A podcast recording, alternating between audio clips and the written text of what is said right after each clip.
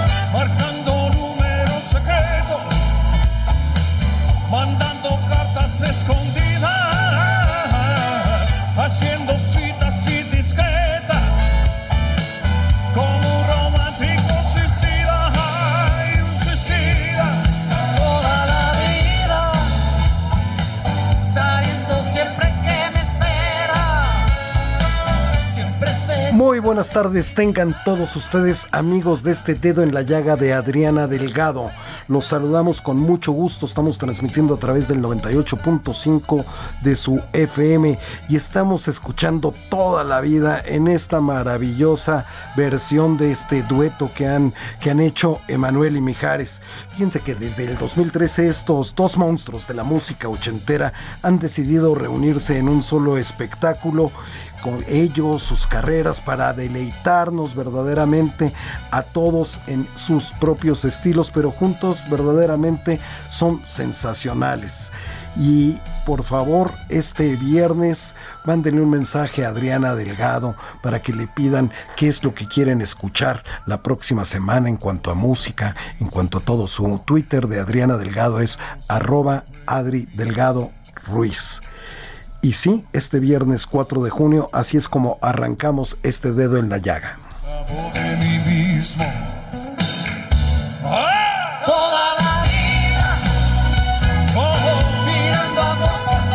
lados. Y estamos a dos días de tener estas elecciones en este 2021. Vamos a caer en los lugares comunes, la más grande de toda la historia. Y para hablar acerca de estas elecciones, de la violencia que se ha dado alrededor de, de- ella, tenemos en la línea a quien le agradecemos de parte de Adriana Delgado, del Dedo en la Llaga, a Jorge Fernández Menéndez. Usted lo conoce, él es escritor, periodista, analista político, columnista, conductor de televisión en uno de los programas programas mejor especializados en materia de seguridad, que es todo personal que se transmite a través de ADN 40. Él es un gran experto en seguridad. Jorge Fernández, ¿cómo estás? Muy buenas tardes. Muy buenas tardes, un placer saludarte a ti y a todos los amigos del auditorio, un placer. Al contrario, Jorge, pues bueno, ya la numeralia la hemos repetido a través de todos los programas que se han hecho en todos los periódicos, se ha escrito al respecto. Ya sabemos que son los 32 estados los que celebran eh, comicios tanto locales como los federales. ¿Y cuál es tu opinión al respecto de cómo se han llevado a cabo estas, estas, estas campañas, Jorge? Bueno, también tú decías ahora, Jorge, de los lugares comunes. Eh, eh, un lugar común de esta campaña es decir que han sido eh, muy violentas, que ha habido una una violencia muy alta. Me parece una de las discusiones más este, absurdas que he visto en esta campaña es la de definir si fue más violenta la del 2018 o esta del 2021.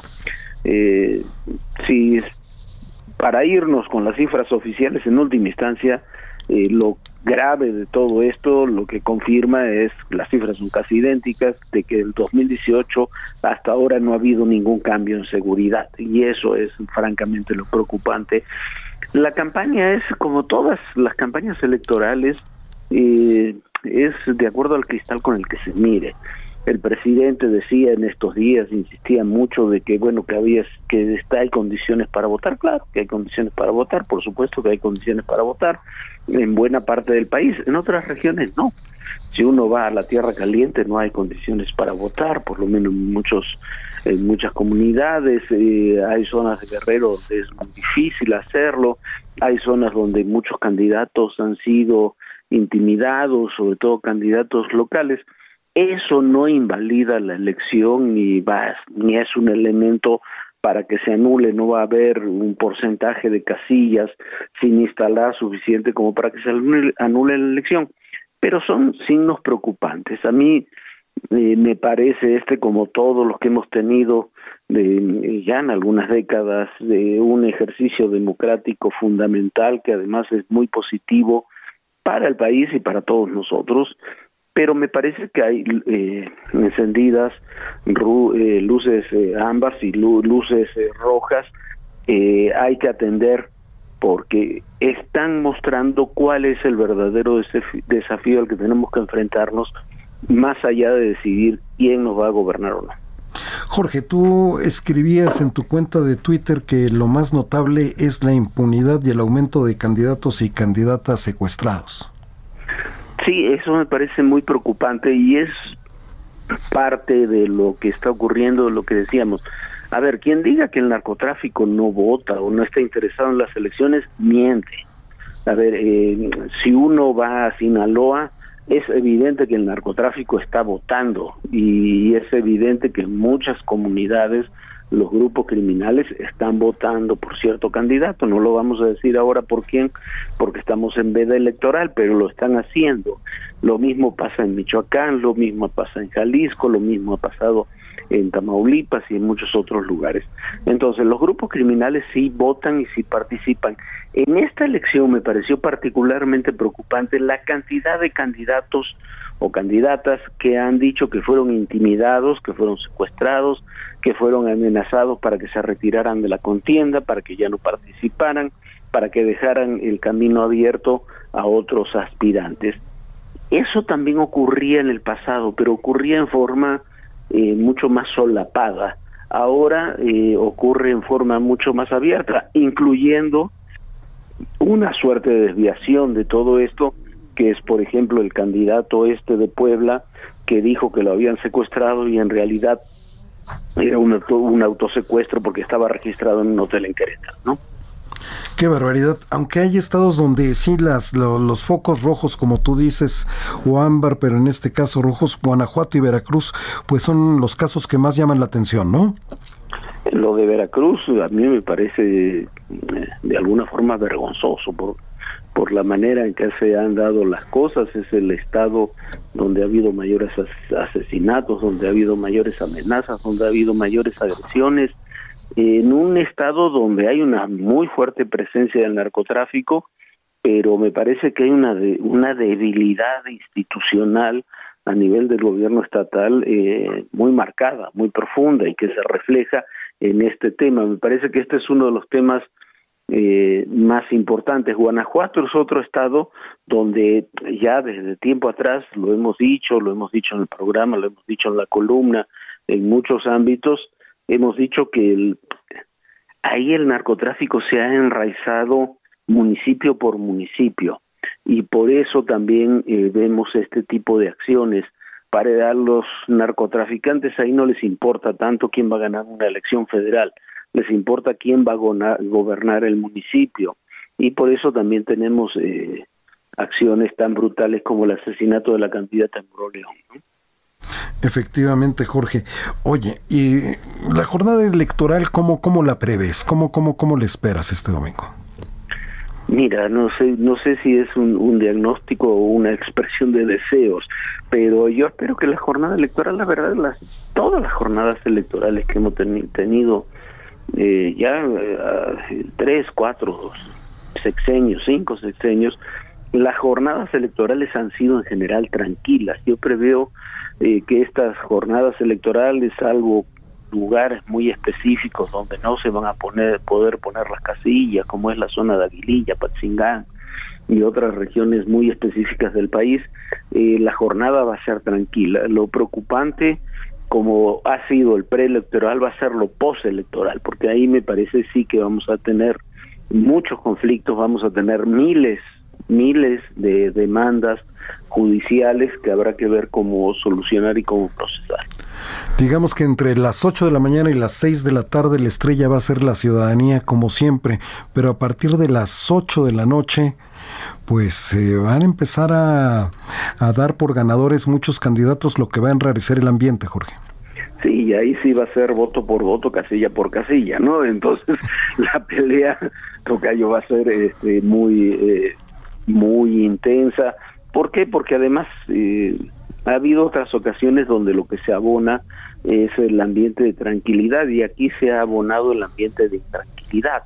Entonces, eh, la sospecha, la sospecha sobre un fraude que yo no veo cómo se pueda realizar en un sentido o del otro, yo no creo que vaya a haber fraude, yo no creo que las autoridades electorales sean incompetentes, yo no creo que tengamos un problema estructural en el, en el sistema de votación, lo tenemos en otros ámbitos electorales, en el financiamiento, en los spots, en el, dinero, por supuesto, a los partidos, este, en muchas otras cosas, pero no en el sistema de votar. Esa, nuestro sistema de votación está acreditado ya no en una, en dos, en tres elecciones, sino eh, desde la época final de Carlos Salinas de Gortari hasta el día de hoy, siempre ese sistema de, electoral ha sido respetuoso y respetable. Muchísimas gracias, Jorge Fernández Menéndez, a nombre de Adriana Delgado, a quien le deseamos una pronta recuperación. Te agradecemos que hayas tomado la llamada para el dedo en la llaga. Un gran abrazo a todos, pronta recuperación para nuestra amiga Adriana. Espero estar muy rápido, muy pronto nuevamente con ustedes. Muchísimas gracias. Gracias, Tocayo. Un fuerte abrazo. Gracias. Y ahora otro de los temas que es importante y donde hay que poner el dedo en la llaga es en el tema del Banco de México. Conversamos con el maestro Ángel García Lascurain, presidente nacional del Consejo Directivo Nacional del Instituto Mexicano de Ejecutivos de Finanzas. La semana pasada hablamos con Jonathan Heath, entrevistó a Adriana Delgado para el dedo en la llaga y de manera exclusiva al subgobernador del Banco de México sobre la inconformidad del presidente Andrés Manuel López Obrador porque en 2020 el Banco de México no generó un remanente de operación para ser transferido al gobierno y acusó de una decisión discrecional.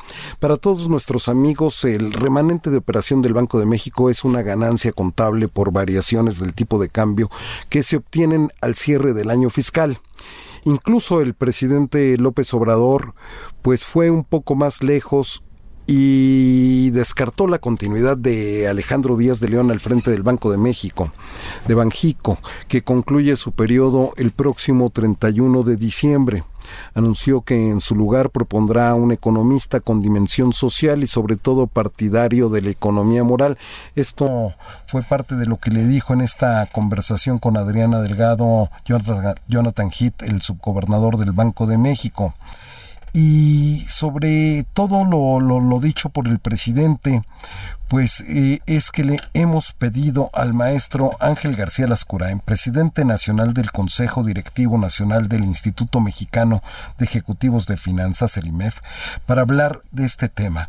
Maestro, ¿cómo sintió usted lo dicho por el presidente de la República. Gracias, Jorge. Bueno, este, el tema que mencionas es parte de un, tema, yo diría, mayor, que es la autonomía y la institucionalidad del Banco de México.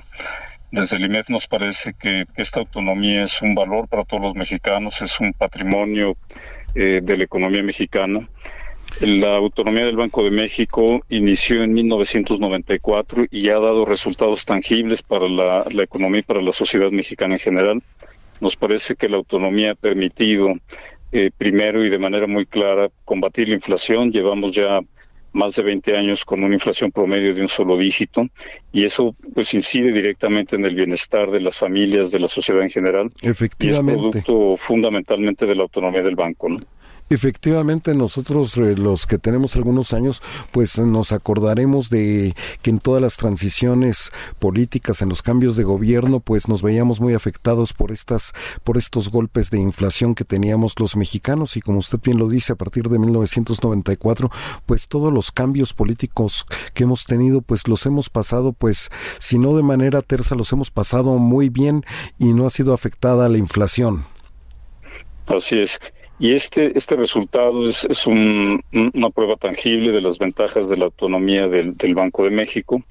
Y dentro de la autonomía, y lo ligo con tu comentario inicial, el cálculo del remanente, como tú ya bien mencionabas, de los remanentes de operación, pues es un proceso contable que está dentro de la propia ley del Banco de México, que se da en apego a la ley del Banco de México y es un proceso que permite, una vez que, se dan a conocer los resultados del ejercicio para el Banco Central, sobre las utilidades que genere por eh, efectos de una depreciación del peso frente al dólar. Recordemos que las, las divisas, las reservas internacionales del Banco de México están denominadas en dólares y en, moneda extranjera en general. Si hay una depreciación frente al dólar, se da una utilidad durante el ejercicio que por eh, definición del mismo procedimiento que ya mencionaba, este resultado se tiene que ir primero a amortizar pérdidas de ejercicios anteriores del Banco Central, a reponer reservas de capital o reservas de, evaluación de activos y sobre el sobrante después de, estas eh, asignaciones eh, a estos rubros quedaría el remanente de operación. Es eh, la distribución no es un acto discrecional de la Junta de Gobierno, es el resultado del cumplimiento a cabalidad de la ley que mencioné. Estamos conversando con el maestro Ángel García Lascurain, él es presidente nacional del Consejo Directivo Nacional del Instituto Mexicano de Ejecutivos de Finanzas, el IMEF. Oiga, pero estas, em, si estuviera esto sujeto a determinaciones políticas, es decir, la, el Banco de México, ¿cuál sería la señal para los mercados, para los inversionistas nacionales, para los inversionistas internacionales? Bueno, sería un, resultado negativo. Nos parece, como mencionaba yo al inicio, que la autonomía del Banco Central es un patrimonio para la estabilidad económica de nuestro país y por esa razón debe prevalecer. Y si el manejo monetario en general está blindado a los vaivenes de, tiempos electorales o de interés políticos, pues eso genera certidumbre para la inversión, es parte de la institucionalidad de la economía mexicana que como mexicanos hemos construido a lo largo de, de muchas décadas de esfuerzo y cualquier iniciativa que afecte la operación del Banco Central por, por la vía que sea, ¿no? ya sea interviniendo en sus procedimientos o reduciendo la objetividad y fundamentación técnica de las decisiones que tome el liderazgo del Banco Central, pues conlleve el riesgo de, perder esa credibilidad eh, que tanto eh, ha sido reconocida a nivel nacional e internacional y podría perder también la efectividad de sus resultados, entre ellos, como comentaba, el, el control de la inflación y también otros beneficios que ha tenido en términos de, del impacto de las crisis económicas que a los que nos podemos referir en más detalle, pero conllevaría el riesgo de perder esa credibilidad y lo anterior tendría un impacto negativo profundo sobre el entorno para promover la inversión y sobre la estabilidad macroeconómica del país. En esta entrevista que le hizo Adriana Delgado para el dedo en la llaga al subgobernador del Banco de México, Jonathan Heath, hace una semana, él ya nos decía que estimaba que el PIB de México crecería hasta un 7% en 2021. Eh, economistas privados pronostican un crecimiento económico del 5.15% para este año. Sin embargo, el IMEF, el Instituto Mexicano de Ejecutivos de Finanzas, proyecta un crecimiento económico del 4%.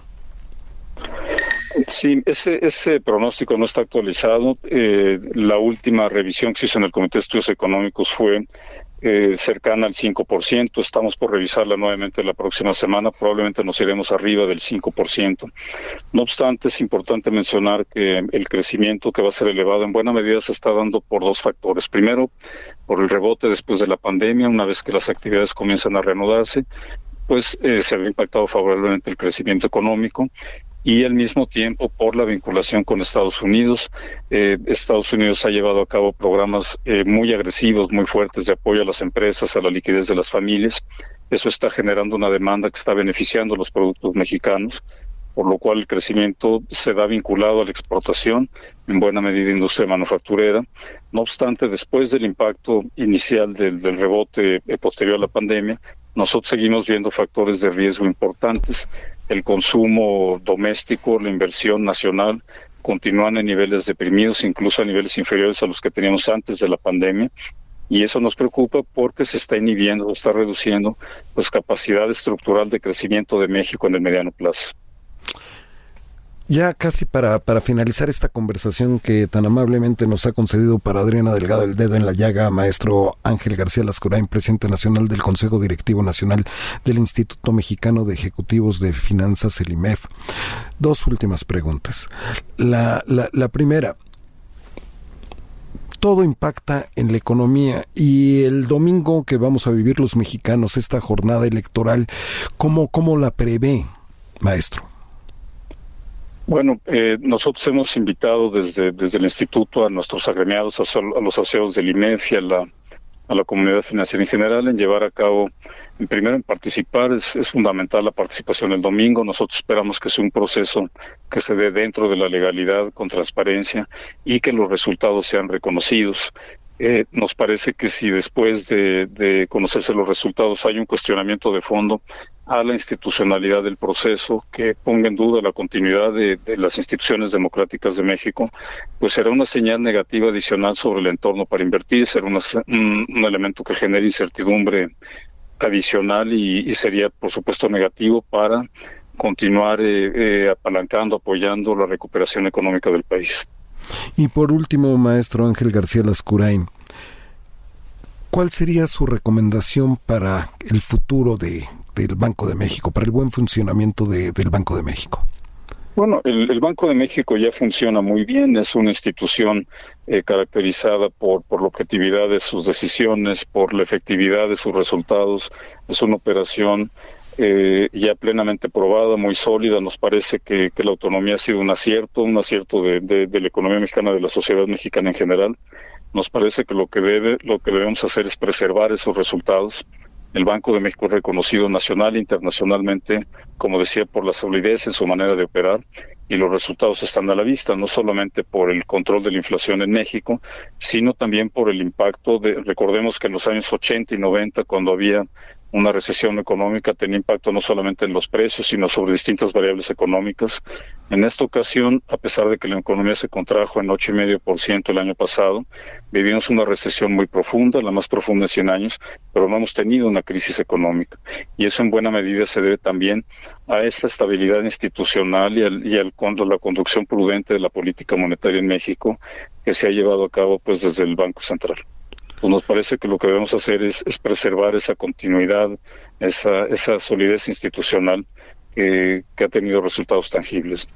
Muchísimas gracias, maestro Ángel García Lascurain, presidente nacional del Consejo Directivo Nacional del Instituto Mexicano de Ejecutivos de Finanzas, el IMEF. Muchísimas gracias, maestro, por haber tomado la llamada para Adriana Delgado, El Dedo en la Llaga y el Heraldo Radio. Gracias, con todo gusto. Gracias por la invitación. Pues una opinión muy importante, la del maestro Ángel García Lascurain, presidente del IMEF. Ahí lo tiene sobre el Banco de México, la importancia de su autonomía para, sobre todo, que no tengamos inflación y tener y darle certidumbre a los inversionistas nacionales, internacionales. En fin. Oiga, si está escuchando, que por supuesto así lo está haciendo el 98.5 de su FM aquí en la Ciudad de México, trate de evitar por favor la zona donde se encuentra la Fiscalía General de Justicia de la Ciudad de México, porque hay un bloqueo por parte de mujeres que tienen diversas carpetas de investigación, diversas peticiones, demandas que tienen ahí y se encuentran sobre Doctor Río de la Loza. Están pidiendo que, que las reciba la procuradora, la fiscal Ernestina Godoy.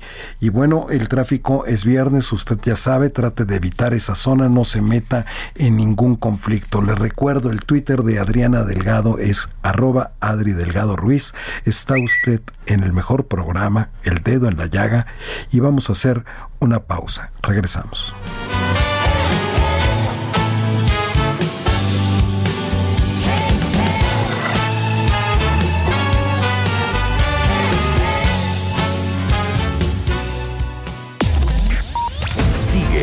Adriana Delgado en su cuenta de Twitter.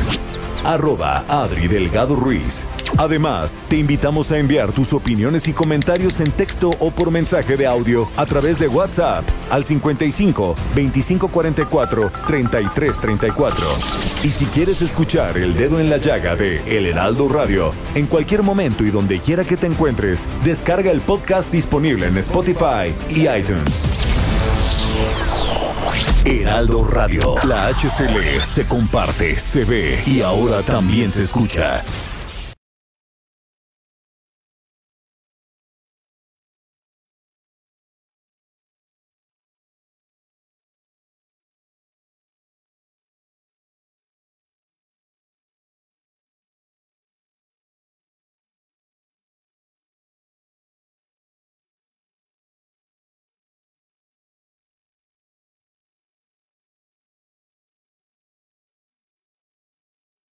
Heraldo Radio 98.5 FM, una estación de Heraldo Media Group, transmitiendo desde Avenida Insurgente Sur 1271, Torre Carrachi, con 100.000 watts de potencia radiada.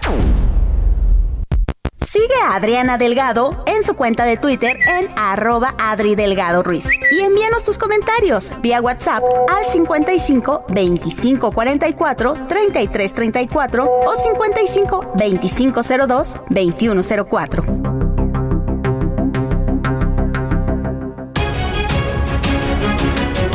Las 3 con 30 hora del centro de México está usted en el mejor programa de la radio, el de Adriana Delgado, en el dedo en la llaga, aquí en las en, en el Heraldo Radio. Y por supuesto, el próximo domingo estamos ya un par de días de acudir a las urnas. Por favor, salga, vaya, ejerza su ciudadanía, vote por quien más guste, pero por favor, vote. Y si quiere estar informado de todo lo que va a estar ocurriendo ese día en tiempo real, desde las 7 de la mañana, el Heraldo Radio, el Heraldo Televisión, el Heraldo Impreso, el Heraldo Internet y el Heraldo en sus redes sociales lo van a mantener informado a partir de, ese, desde las 7 de la mañana, minuto a minuto, de todo, de todo lo que va a acontecer ese día. Y hablando de, de elecciones a propósito, pues un tema para, para reflexionar sobre cómo ha sido nuestro largo, largo camino hacia la democracia. ¿Sabe usted cómo han sido nuestros procesos electorales en el siglo XVIII, en el siglo XIX? Que nos lo cuente nuestro historiador Ignacio Anaya. Cápsulas del pasado con el historiador Ignacio Anaya.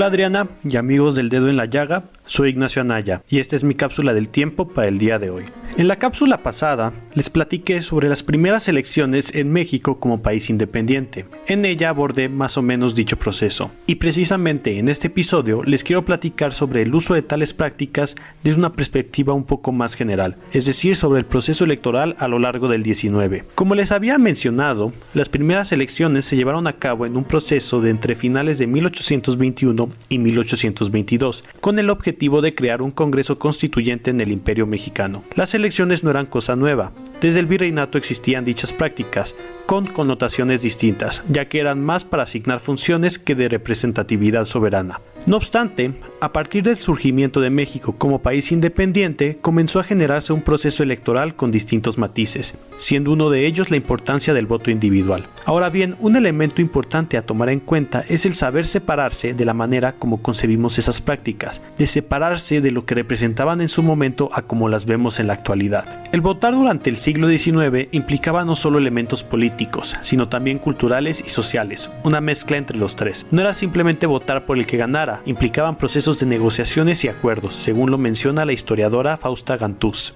Hasta 1857, la elección era de manera indirecta en distintos grados, es decir, del voto popular a que hubiera un ganador había una escalera de electores, quienes eran los que en realidad terminaban asignando el puesto. Con la constitución de 1857 se cambió a un grado, es decir, se votaba por electores, quienes se reunían en colegios electorales y de ahí nombraban los puestos. Fue hasta 1912 cuando se cambió el modelo a elecciones directas, mismo que se mantiene hasta la actualidad. En fin, el mundo de las elecciones era amplio, complejo y variado a lo largo del México del 19, en todos los niveles, fueran elecciones presidenciales, estatales, provinciales o municipales. A pesar de lo turbulento que fue el siglo XIX, las elecciones se realizaban en su mayoría de manera regular. De la misma manera había varios actores, distintos grupos, políticos, caciques e incluso la prensa, por mencionar algunos. Todos jugaban un papel en la elección, desde la organización hasta en el proceso de votación y resultados. Está claro que cada periodo tenía sus propias características respecto a las elecciones. Uno de los más claros ejemplos fue el porfiriato, cuyo sistema electoral ha sido visto por la historiografía como una democracia simulada y, en palabras del historiador François Javier Guerra, una burocratización del sistema electoral. No obstante, también presentaba sus propias particularidades. Espero les haya parecido interesante esta pequeña cápsula, ahora que estamos a tan solo un día y medio prácticamente de las elecciones. Muchas gracias y hasta la próxima. Muchas gracias, mi querido Nacho Anaya, historiador, porque como dice Adriana Delgado, origen es destino y es importante conocer este. Y bueno, la mitología griega, como usted sabe, tiene muchísimos, muchísimos mitos, pero dos de los más importantes son, sin lugar a dudas, el de Eco y el de Narciso. Esta tarde, desde Argentina, el filósofo, escritor y pedagogo Hernán Melana nos habla de ellos y los trae a nuestra vida cotidiana. Escuchemos. Filosofía, psicología, historias con Hernán Melana. Hola Adriana, equipo y oyentes del dedo en la llaga. Un gusto otra vez estar entre ustedes. Quería hoy hablar sobre el mito de Eco y Narciso. Eco era una ninfa muy hermosa que además ayudaba a Zeus en sus infidelidades, puesto que Eco iba a hablar con Hera y la distraía para que Zeus pudiera irse de amores. A su vez, esta ninfa tan bella bajaba a la tierra y enamoraba a los faunos y a los hombres, y como su relación era superflua, se iba ganando muchos enemigos. Lo cierto es que una vez se enamoró de un joven que era hermoso, llamado Narciso, y cuando le estuvo por hablar, sus palabras se confundieron, porque era que la había descubierto, la madre de todos los dioses, la esposa del dios Zeus, aquella diosa tan severa y vengativa, la confundió y solo podía repetir las palabras que Narciso le decía. Y Narciso terminó diciendo, pobre ninfa, qué tonta es. Así que ella, humillada, se fue a la montaña. Pero desde entonces, Hera la castigó para que no pudiera pronunciar sus propias palabras, para que no tuviera voz propia y solo pudiese responder las últimas sílabas de los que hablasen. Por eso cuando vamos a las montañas y gritamos alguna palabra, las últimas sílabas no son de vuelta, por eco, que no puede más que decir eso. Narciso también tuvo su castigo, porque también era cruel con su indiferencia, ya que se amaba mucho por lo bello que era él mismo, y no podía mirar más allá de su propia belleza. Así que un día se contempló a sí mismo a través de un río, del agua que reflejaba su rostro, y quedó tan embelesado y abstraído de todo cayó de bruces al agua y murió ahogado. Dicen que aún se está observando en el Hades, en el infierno mismo de los griegos. Y esta historia la quería traer a colación, porque creo que hoy nos encontramos atrapados en el mito de Eco y Narciso. ¿Qué quiero decir con esto? Por un lado está la gente que sin pensamiento propio se la pasa repitiendo lo que otros dicen y por el otro lado están aquellos que creen que su idea es la más maravillosa y no aceptan lo que otros dicen. Y entre esas dos tendencias tan opuestas nos encontramos en todos los órdenes de la vida. Piensen un poco en la política, en la relación a la medicina y la salud con la pandemia, incluso en la misma filosofía entre realistas e idealistas. Me despido con una frase de Aristóteles que dice así, el egoísmo no es el amor propio, sino una pasión desordenada por uno mismo.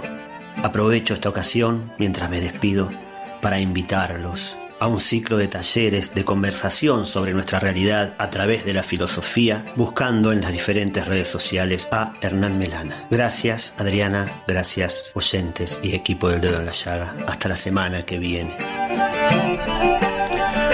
Muchas gracias a ti, maestro Hernán Melana, por traernos estas ideas tan, tan importantes y tan provocadoras, verdaderamente. Y en este periodo de, reflexión, pues hablemos un poco más de, de, cultura y qué mejor del cine, porque fíjense de que hay una película, una película mexicana, este, que se va a estrenar el próximo 10, pero mejor escuchemos a su director y a su protagonista. El dedo en la llaga conversó con ellos. El próximo 10 de junio usted debe de estar pendiente porque hay una película que ha sido premiada en Cuba, en Alemania, en Estados Unidos, en Suiza, en Corea del Sur, en Australia, en Japón, en Canadá, por supuesto en México, Suecia, Brasil, Suiza, Grecia, Lituania, Luxemburgo e Italia. ¿Y por qué dije por supuesto en México? Porque es una película de manufactura mexicana. Un creador, un director mexicano, él muy joven, ya no es una promesa, es una realidad como cineasta, como creador, como director. Él es de Guadalajara, Jalisco, es egresado también de la Universidad de Guadalajara, de la UDG de la licenciatura de Artes Visuales, pero tiene una gran trayectoria atrás de sí. Me estoy refiriendo al director Samuel Kishi. Muchísimas gracias por tomarnos la llamada, director. Pues muchísimas gracias por la, invitación, muchísimas gracias por el espacio y eh, compartir eh, con todas y todos pues esta conversación. Y también le agradecemos que se encuentre en estos micrófonos de Heraldo Radio a Marta Reyes. Ella es actriz también originaria de Jalisco, también de la UDG y una actriz muy premiada, muy aplaudida, y en tanto en teatro como en televisión como en cine. Marta, muchísimas gracias por estar aquí también. Hola, muchas gracias y qué gusto compartir este momento con todos y todas ustedes. Oigan, pues ha sido un recorrido muy exitoso el de su película los Lobos, Samuel. ¿A qué crees que se deba? Pues bueno, eh, creo que Los Lobos es una película que habla de la empatía, que habla de la solidaridad. Este es un drama migratorio, eh, pero también es un, como dicen eh, en Estados Unidos, es un coming of age, pues es una película que habla del crecimiento, pues, y de, de cómo un niño descubre las razones de su madre y quién fue su padre. Entonces, va de eso y las personas que la han visto alrededor han conectado muchísimo, no nada más por la parte migratoria, sino por por, por esto también, por, porque esa mirada eh, está a partir de la mirada de los niños. Eso ha sido que eh, como muy empático, el público es muy empático este con, con los con los personajes de Max y Leo y la película también es un híbrido, es un híbrido que navega entre la ficción, entre el documental y entre la animación. Entonces, este, nos han hecho comentarios muy lindos, pues, de, de, esto, que la película es fresca y que, que, los atrapa. Ha sido premiada en países tan distintos como puede ser Suecia de Lituania, Japón de nuestro país, Corea del Sur de Alemania por nombrar algunos. Esta historia atrapa no solamente a un público como pudiera ser el que vivimos esta lacerante historia que es la migración, la migración latinoamericana hacia el sueño americano.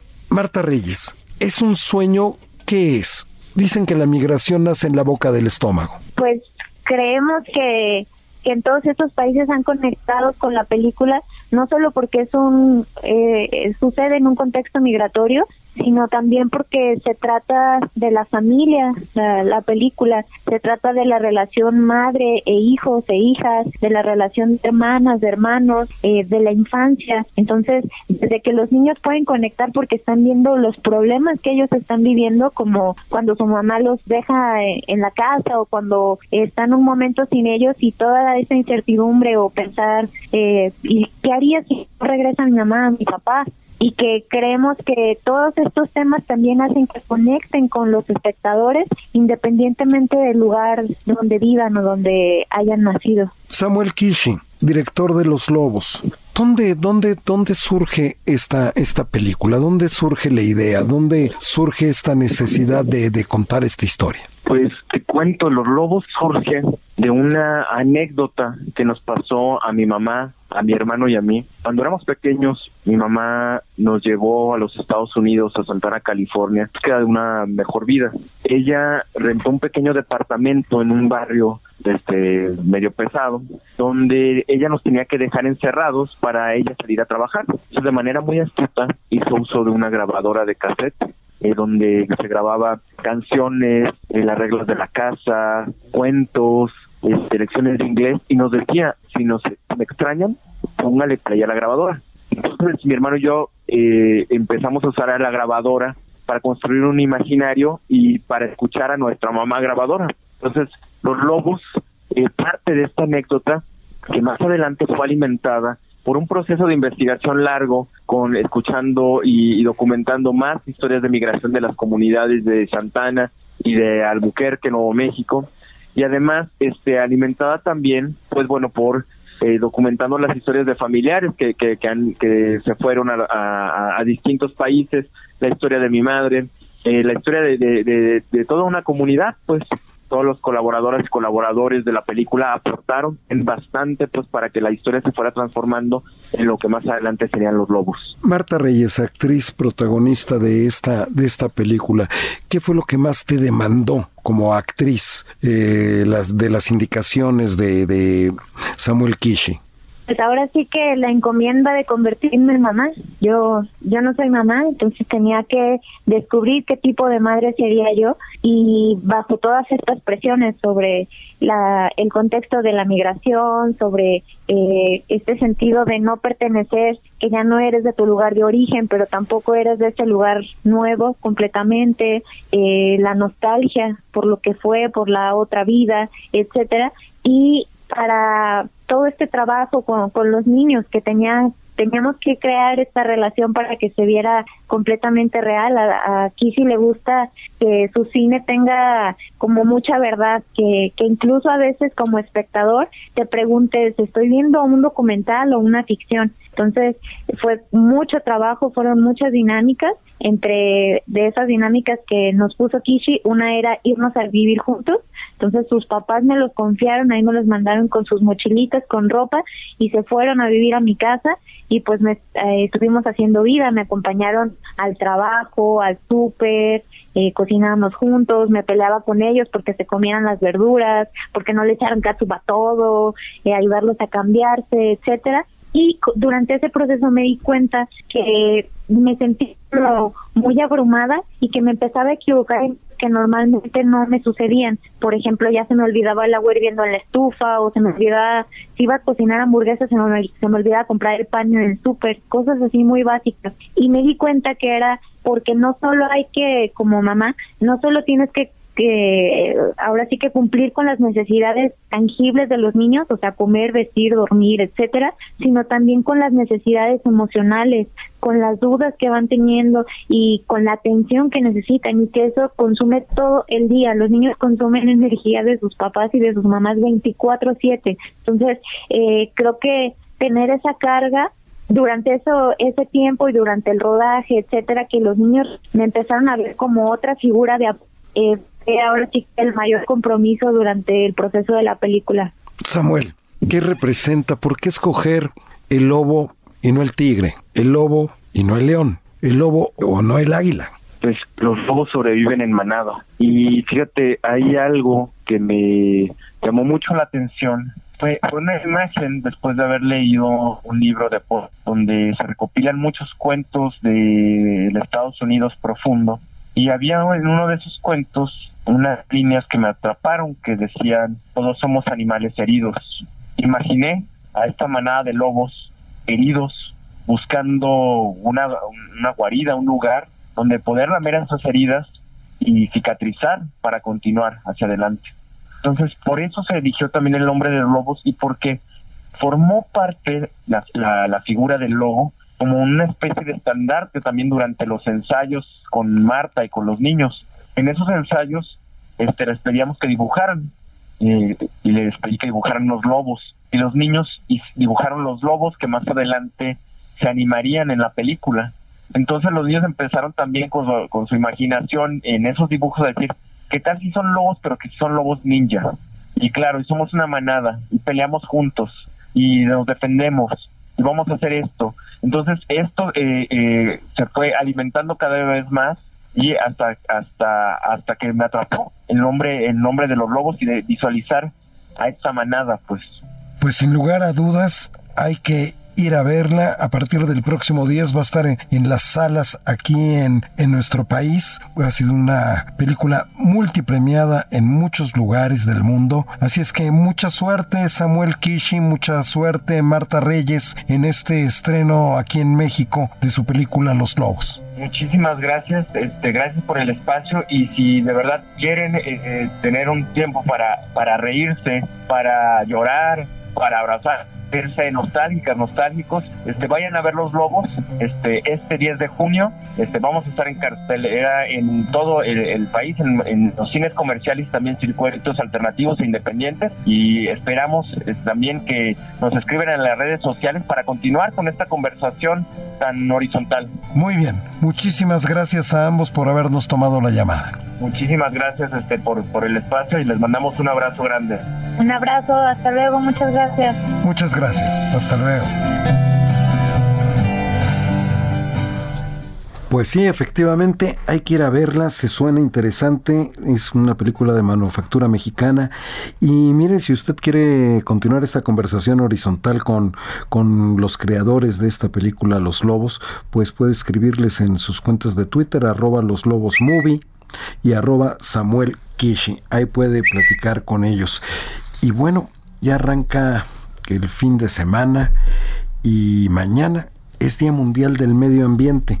Pero ¿qué tendría que ver esto con la comida mexicana? Esta vez, el gran chef Israel Areshiga nos engalana con su participación en El Dedo en la Llaga y nos va a hablar sobre los avances de los productos gastronómicos que aportan grandes mexicanos para ayudar al planeta.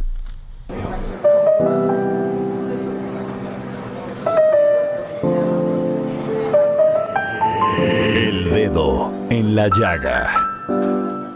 Hola querida Adriana, con el gusto de saludarte a ti y a todo el auditorio del Dedo en la Llaga. Les quiero platicar que el día de mañana, sábado 5 de junio, es el Día Mundial del Medio Ambiente.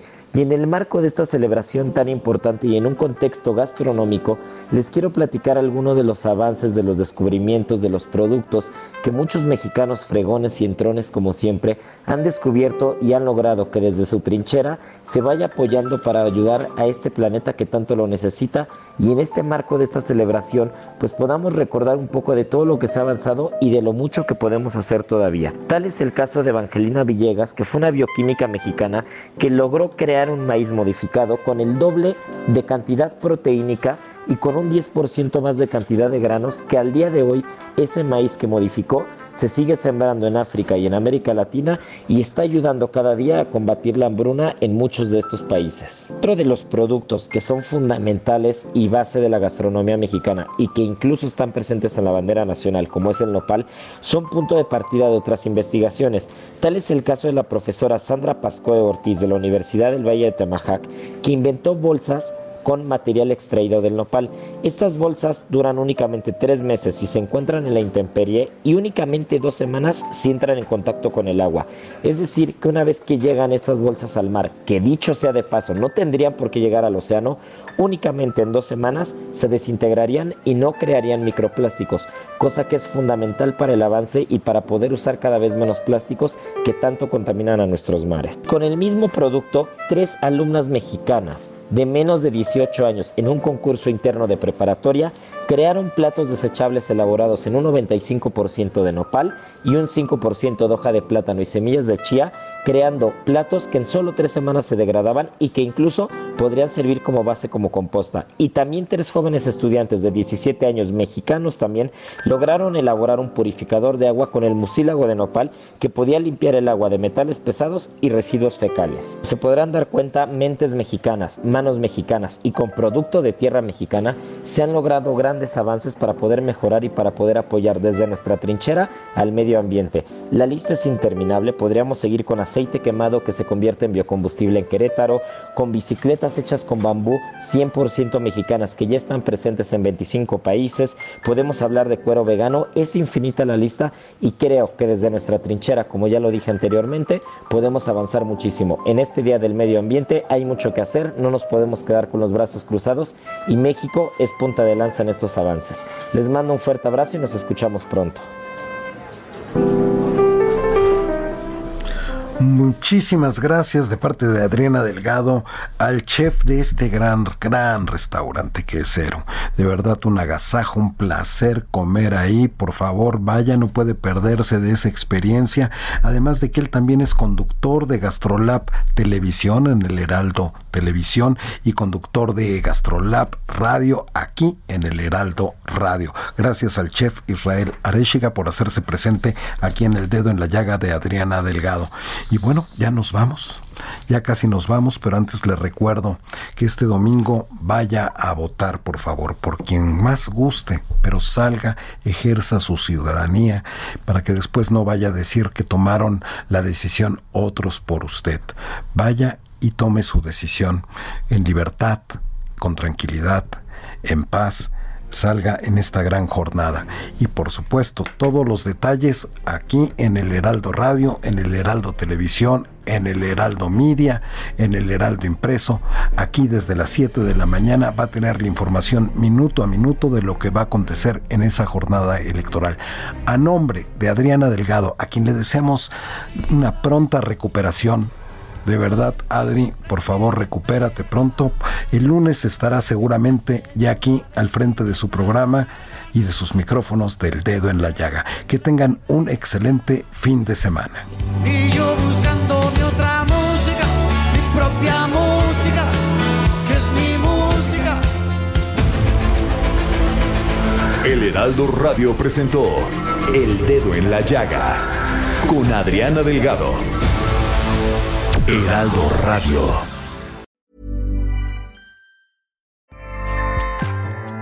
ACAST powers the world's best podcasts. Here's a show that we recommend. The Real Housewives is a guilty pleasure for most, but if you're looking to not feel guilty about that pleasure, tune in to Everything Iconic with me, Danny Pellegrino, where I break down all the messy moments and behind the scenes antics of Bravo's popular franchise. And on Everything Iconic, I also interview celebrity guests like Kelly Ripa, Kiki Palmer, Drew Barrymore, Cameron Diaz, and more about their guilty pleasures, their past work, and so much more. So if you're pop culture obsessed and find yourself watching way too much reality TV like me, tune in to Everything Iconic with Danny Pellegrino wherever you listen to podcasts. ACAST helps creators launch, grow, and monetize their podcasts everywhere. ACAST.com.